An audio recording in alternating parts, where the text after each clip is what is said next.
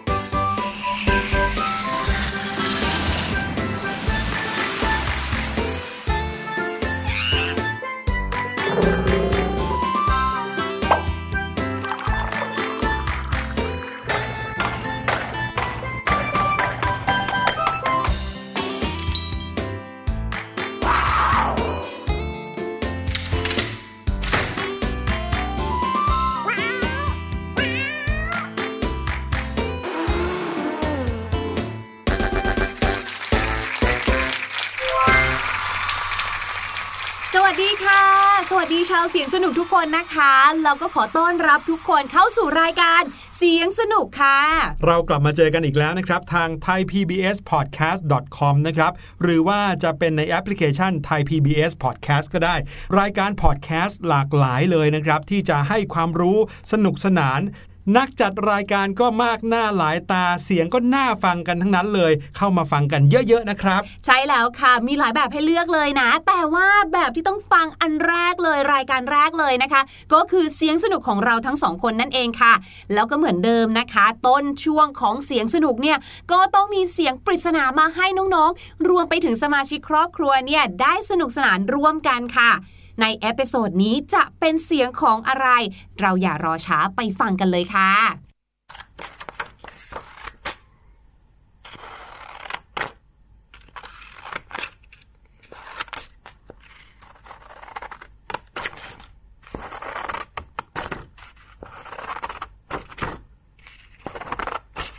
อาจจะต้องเงี่ยหูฟังกันให้ดีๆนะครับ เมื่อกี้นี้ใครฟังแล้วไม่ได้ยินย้อนกลับไปฟังใหม่อีกรอบหนึ่งได้นะครับ เป็นเสียงที่ต้องใช้สมาธินิดหนึงในการฟังหรือแม้แต่ในการสร้างเสียงนี้ครับแต่พี่ลูกเจี๊ยบบอกเลยนะคะว่าเสียงนี้เนี่ยเป็นเสียงที่น้องๆทุกคน คุณพ่อคุณแม่ เรียกว่าน่าจะทุกคนบนโลกใบนี้นะอืมน่าจะเคยเป็นคน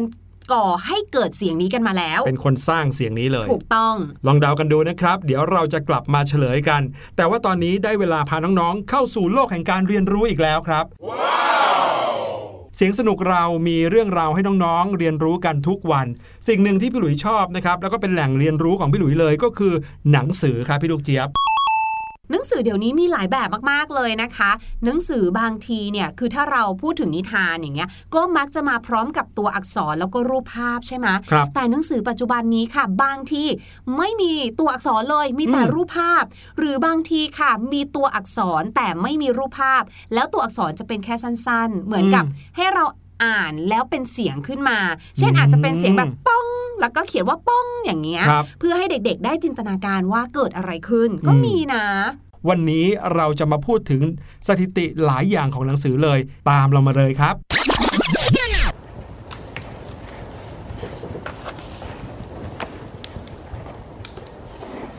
ตอนนี้เราอยู่ที่ไหนกันคะเนี่ยพี่หลุย เบาๆครับพี่ลูกเจี๊ยบ ตอนนี้เราอยู่ในห้องสมุดกันครับ อ๋ออยากจะหาหนังสือก็ต้องมาหาในห้องหนังสือ เอ้ย ห้องสมุดสิครับ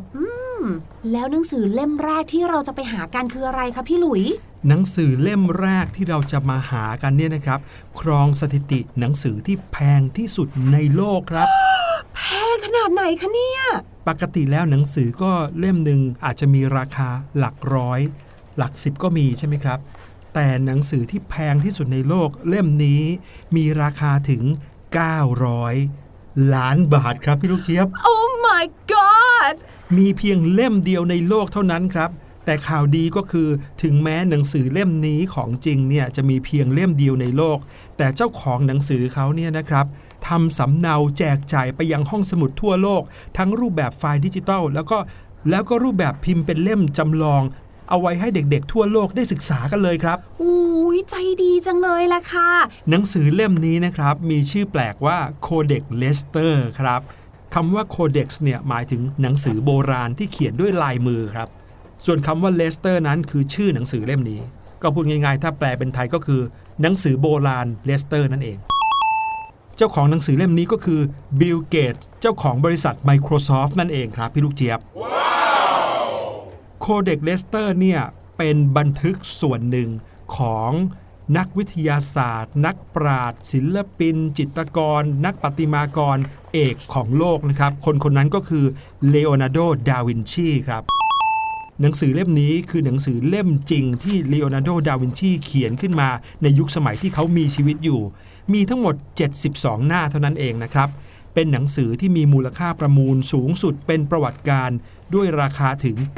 940 ล้านบาท แล้วตั้งแต่ยุคสมัยของลีโอนาร์โด ดาวินชีเสียชีวิตไปเนี่ยนะครับ แล้วก็มาค้นพบหนังสือเล่มนี้เนี่ยก็ผ่านผู้ครอบครองมาแล้วทั้งหมด 7 คน ซึ่งตั้งแต่ปี 1994 บิลเกตส์ก็เป็นผู้ครอบครองจากการประมูลมาในราคา 940 ล้านบาทนี่เอง จากนั้นนะครับบิลเกตส์เขาก็ได้มีการให้ทำสำเนาเสมือนจริง แจกจ่ายไปตามห้องสมุด แล้วก็พิพิธภัณฑ์ต่างๆ รวมกว่า 963 เล่ม ถือว่าเป็นชายใจบุญมากๆเลย ถ้าเกิดว่าเรานะคะย้อนไปในศตวรรษที่ 15 ค่ะ ดาวินชีเนี่ยนะคะ เขียนหนังสือเล่มนี้ขึ้นมาก็จริง แต่ว่าเขาเนี่ยไม่สามารถที่จะเปิดเผยเนื้อหาจากบันทึกของเขา สู่สาธารณชนหรือว่าให้คนอื่นได้รู้เลยค่ะ เพราะว่าในยุคนั้นยุคศตวรรษที่ 15 เนี่ยนะคะ เป็นยุคที่ศาสนาจักรเนี่ยเขาบอกไว้ว่าพระเจ้าเป็นผู้สร้างโลกเลย คือความเชื่อทางศาสนาคริสต์เนี่ยค่อนข้างเข้มข้นหนักแน่นมาก ถูกต้องค่ะ เพราะว่าสิ่งที่เขาเขียนเนี่ยนะคะ ค่อนข้างจะสวนทางกับแนวคิดของทางศาสนาสิ้นเชิงเลย เป็นในแบบที่พี่หลุยบอกนั่นแหละค่ะว่า ในสมัยก่อนเนี่ยนะคะ ทางศาสนาเนี่ยมีความสำคัญในเรื่องของการเมืองด้วย ดังนั้นเนี่ยเมื่อศาสนาบอกว่าพระเจ้าเป็นผู้สร้างโลก แต่สิ่งที่ดาวินชีเขียนขึ้นมาตรงกันข้ามกัน โอ้โห ไม่ได้เลย อันนี้ถือว่าเป็นการเหมือนกับแบบเป็นกบฏเลยนะ หรือว่าลบล้างความเชื่อเลยทีเดียวเชียวค่ะทำให้บันทึกทั้งหมดของดาวินชีเนี่ยถูกเก็บไว้อย่างมิดชิดเลย แล้วก็เพิ่งจะมาถูกเผยแพร่ หลังจากที่เขาเนี่ยเสียชีวิตไปแล้ว ก็ถ้านับนับเวลารวมแล้วก็โอ้โหเกือบ 200 ปีเลยนะในทุกๆปีนะครับนับตั้งแต่บิลเกตส์เป็นเจ้าของหนังสือเล่มนี้มาเนี่ย บิลเกตส์เขาก็จะมีการจัดแสดงหนังสือเล่มนี้ตามประเทศต่างๆ หมุนเวียนไปทั่วโลกนะครับ ปีหนึ่งก็มีการจัดที่ประเทศนี้ครั้งหนึ่งถัดไปปีหน้าก็ไปจัดอีกประเทศหนึ่งแบบนี้วนไปเรื่อยๆ นอกจากนั้นนะครับเขาก็ยัง แปลงเนื้อหาในหนังสือให้เป็นไฟล์ดิจิทัลก็คือว่าสแกนออกมาให้เป็นไฟล์ให้ทุกๆ คนสามารถเข้าถึงได้ด้วยนะครับ และตอนนี้นะคะที่ห้องสมุดนี้ค่ะก็มีไฟล์ให้เราดูด้วยทำให้เราได้เห็นเลยค่ะว่า เจ้าหนังสือเล่มนี้มันแบบว่า ว้าวยังไง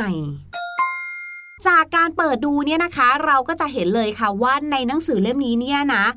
ไม่ได้เป็นแค่การจดบันทึก เฉพาะเจาะจงเรื่องใดเรื่องหนึ่ง หรือว่าเป็นแต่ตัวหนังสือนะคะ เพราะว่าในนั้นค่ะ มีการร่างภาพสเก็ต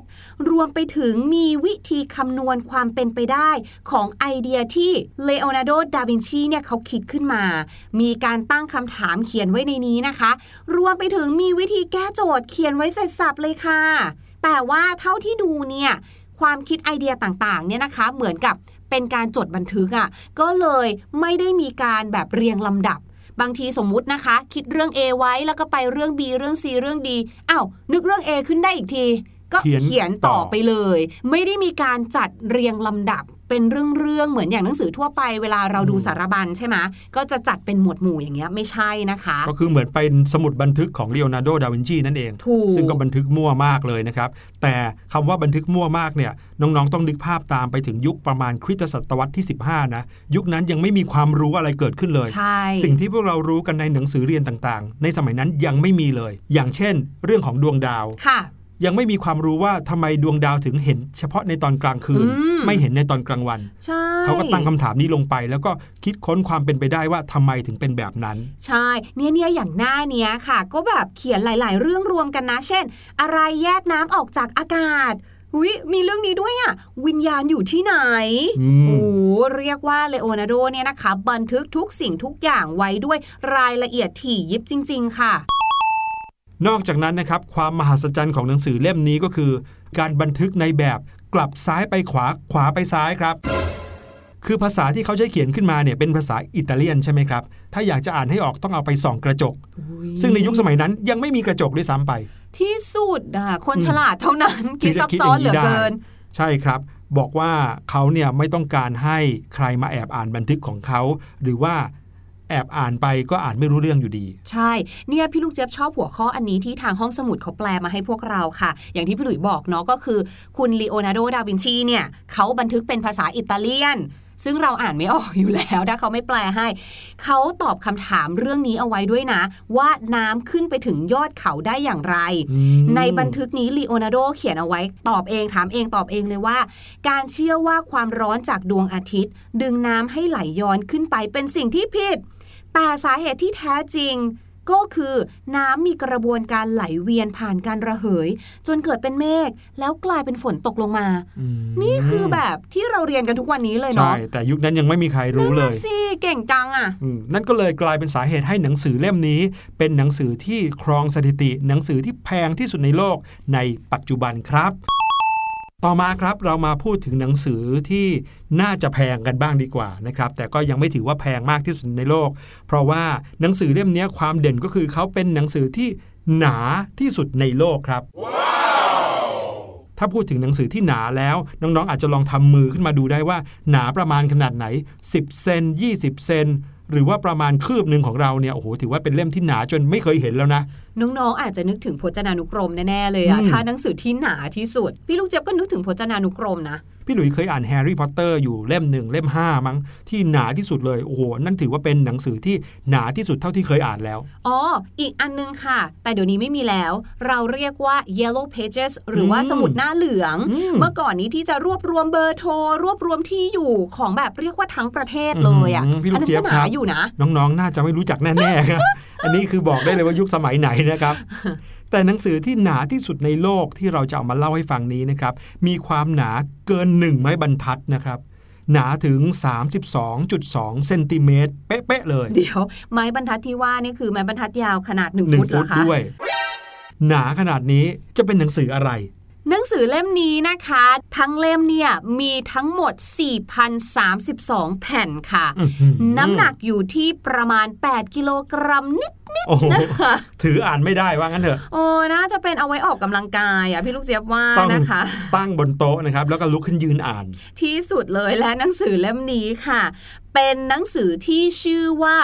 The Complete Miss Marple นะคะ ฟังดูอาจจะงงว่าเอ๊ะ ใครคือ Miss Marple นะคะ เนื่องจากว่าหนังสือเล่มนี้ค่ะ เป็นนวนิยาย นวนิยายก็คือเรื่องที่แต่งขึ้นมาให้เราอ่านเพื่อความสนุกสนานครับจะมิใช่เรื่องจริงนะคะ เป็นผลงานของนักเขียนชื่อดังชาวอังกฤษค่ะ ที่ชื่อว่าอากาธาคริสตี้นั่นเองอืมหนังสือเล่มนี้นะคะ อย่างที่พี่หลุยบอกเลยค่ะ ได้ทำลายสถิติโลกไปเรียบร้อยเลยนะคะ ให้เป็นหนังสือที่หนาที่สุดในโลกค่ะ แต่ว่าที่บอกว่าเป็นนวนิยายเนี่ยนะคะ คือเหมือนเป็นการรวบรวมผลงานที่มีตัวละครหลักของนักสืบที่ชื่อว่าเจนมาร์เปิลนั่นเอง ก็คืออาจจะเป็นเรื่องราวการสืบสวนสอบสวนครับนะคะจำนวนตอนเนี่ยก็เลยถูกแบ่งเป็น 12 ตอนหลักแล้วก็อีก 20 ตอนย่อยอืมเอามารวมกันหมดไงเหมือนเป็นซีรีส์ครับอย่างเงี้ยถ้าเกิดว่าบ้านไหนนะครับมีชุดหนังสือเชอร์ล็อกโฮมส์เนี่ยอืมน้องๆก็จะนึกถึงหนังสือที่มันรวมกันอยู่ในกล่องกล่องเดียวเนาะใช่แล้วก็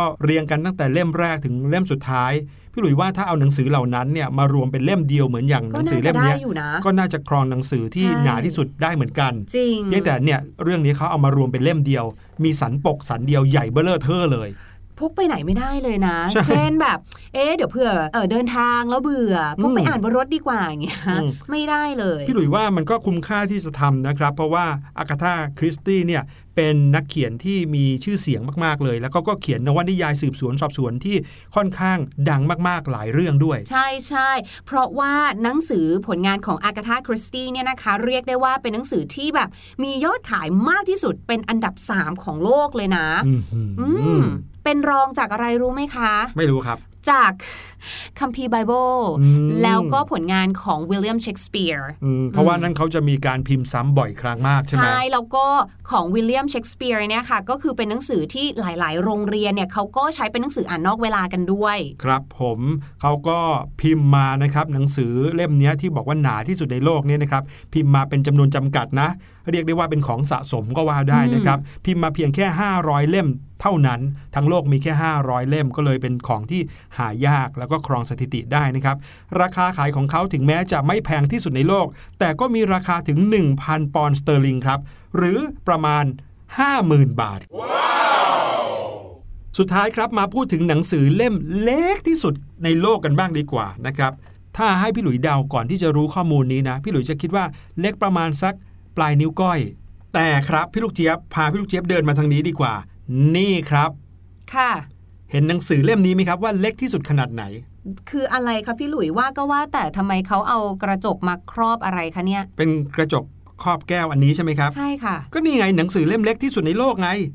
คือมีคนหยิบออกไปแล้วยังไม่เอามาวางคืนเหรอคะหรือยังไงยังครับพี่ลูกเจี๊ยบลองจ้องมองดีๆครับ หนังสือเล่มนี้อยู่ในครอบแก้วนี้แล้วครับอืม ไม่เห็นนะคะ เห็นแต่กล้องจุลทรรศน์เนี่ยแหละค่ะ ใช่ครับ หนังสือเล่มนี้ต้องมองผ่านกล้องจุลทรรศน์ครับพี่ลูกเจี๊ยบหนังสือหรือเชื้อโรคคะพี่หลุยเล็กขนาดนั้นจริงๆนะครับ หนังสือเล่มเล็กระดับเชื้อโรคเล่มนี้นะครับสร้างขึ้นมาโดยคุณโรเบิร์ตแชปลินหนังสือเล่มนี้เนี่ยมีขนาดเล็กระดับนาโนมิลลิเมตรเลย 0.07 คูณ 0.1 มิลลิเมตรครับเล็กจนไม่สามารถมองเห็นได้ด้วยตาเปล่าครับ ทำลายสถิติ หนังสือเล่มที่เล็กที่สุดในโลกก่อนหน้านี้นะครับ ซึ่งเป็นหนังสือภาพของคนญี่ปุ่นนะครับ ซึ่งอันนั้นเนี่ยเล็กเท่ารูเข็ม โอ้พี่หลุยว่านั่นก็ถือว่าเล็กมากแล้วนะ ไม่มีทางจะอ่านได้อยู่แล้วนะครับ หนังสือที่เล็กเท่ารูเข็มเนี่ย แต่หนังสือเล่มนี้เล็กยิ่งไปกว่านั้นอีกนะครับอย่างที่บอกครับว่าถ้าเกิดว่าใครอยากจะอ่านหนังสือเล่มนี้ ก็จะต้องอ่านผ่านกล้องจุลทรรศน์อิเล็กตรอนกันเลยทีเดียวครับ โดยหนังสือเล่มนี้ยังถือว่าเป็นหนังสือขนาดนาโน เล่มแรกของโลกอีกด้วยครับโอ้ยพี่ลูกเจี๊ยบมองแล้วก็ปวดตาเหลือเกินค่ะ พี่หลุยขาพี่ลูกเจี๊ยบขอไปนอน หาโคแพกโปะตาแป๊บหนึ่งได้ไหมคะ ดีครับช่วงนี้จะได้ให้น้องๆ ฟังเพลงด้วยแล้วกัน เดี๋ยวช่วงหน้าเรากลับมา มีภาษาอังกฤษจากเพลงมาฝากด้วยนะครับ เพลงนี้มีชื่อว่า ดีที่ได้ทำค่ะ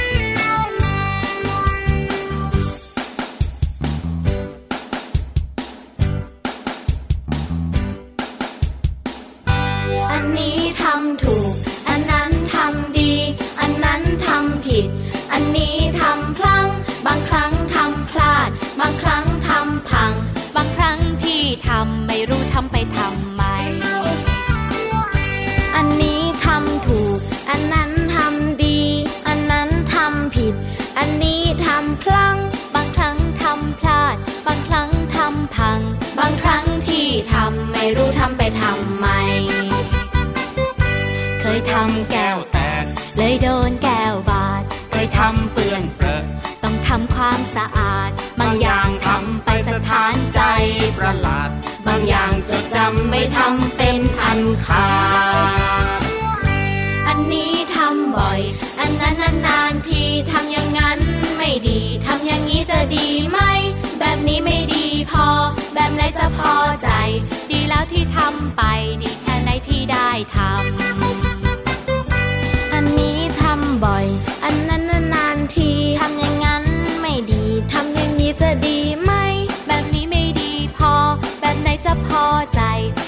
ที่ทำไปดีแค่ไหนที่ได้ทำ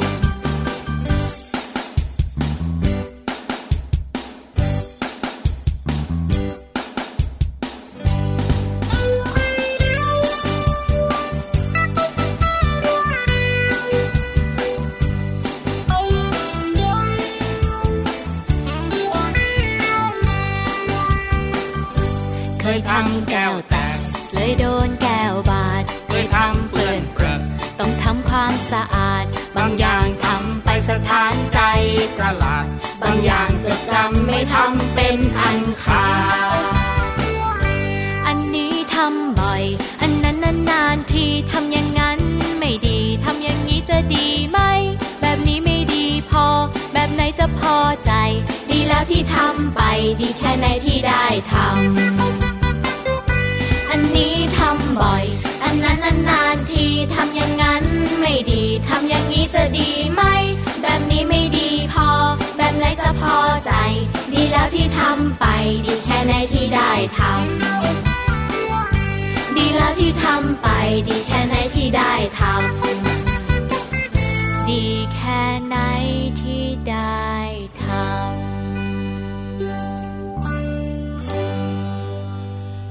คำว่าทำในภาษาอังกฤษเนี่ยนะคะ พี่ลูกเจี๊ยบเชื่อว่าหลาย ๆ คนจะต้องนึกถึง 2คำกริยาค่ะ นั่นก็คือ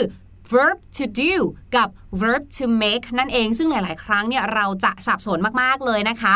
ในวันนี้ค่ะ พี่ลูกเจี๊ยบเนี่ยนะ ขอเจาะนะคะ หรือว่าขอพูด แต่ verb to make ก่อนละกันนะคะ ครับผม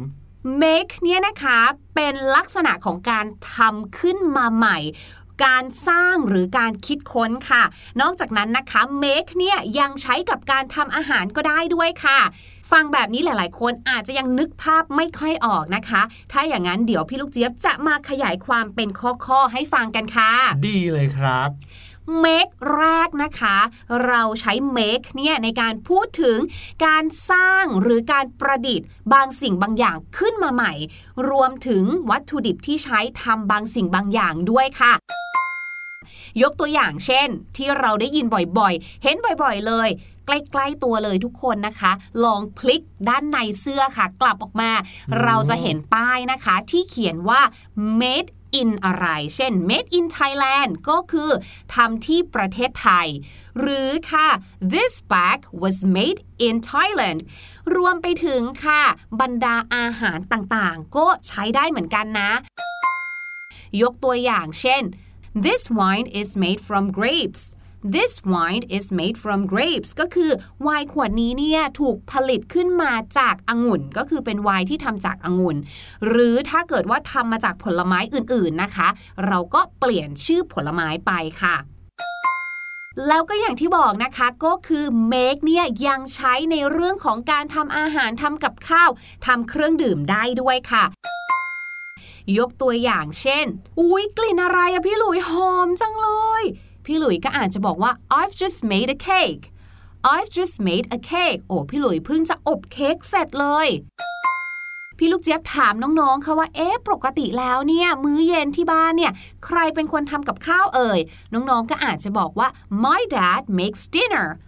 my dad makes dinner ก็คือโดยส่วนมากแล้วเนี่ย คุณพ่อจะเป็นคนทำมื้อเย็น การใช้ make อย่างที่ 3 นะคะ ก็คือเราใช้กิริยา make ในการพูดถึงการกระทำหรือผลของการกระทำได้ค่ะ ประโยคตัวอย่างอันนี้นะคะ หลายๆ คนน่าจะเคยได้ยินบ่อยๆ ค่ะ ก็คือ she makes me smile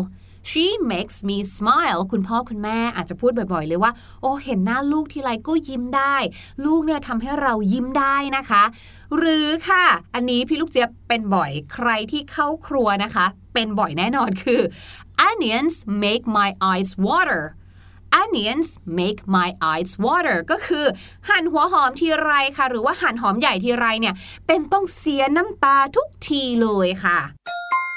นอกจากนั้นนะคะ make ยังสามารถใช้กับเรื่องอื่นๆได้อีกด้วยค่ะ แต่ว่าตอนนี้ค่ะ เวลาของเราจะไม่พอแล้ว ไว้พี่ลูกเจี๊ยบจะมาเล่าให้ฟังเพิ่มเติมในครั้งหน้านะคะ โอ้โห ขอบคุณมากเลยนะครับ เอาล่ะตอนนี้เรามาเฉลยเสียงปริศนากันดีกว่านะครับ ไปฟังกันอีกสักรอบครับ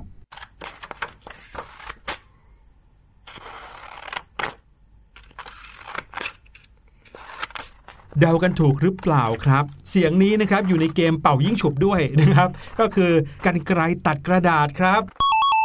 เอาล่ะ วันนี้รายการเสียงสนุกหมดเวลาแล้วล่ะครับ พี่หลุยกับพี่ลูกเจี๊ยบต้องขอลาไปก่อน EP หน้ากลับมาพบกันใหม่ ยังมีอะไรสนุกสนุกๆรอน้องๆอยู่แน่นอน สวัสดีครับ สวัสดีค่ะ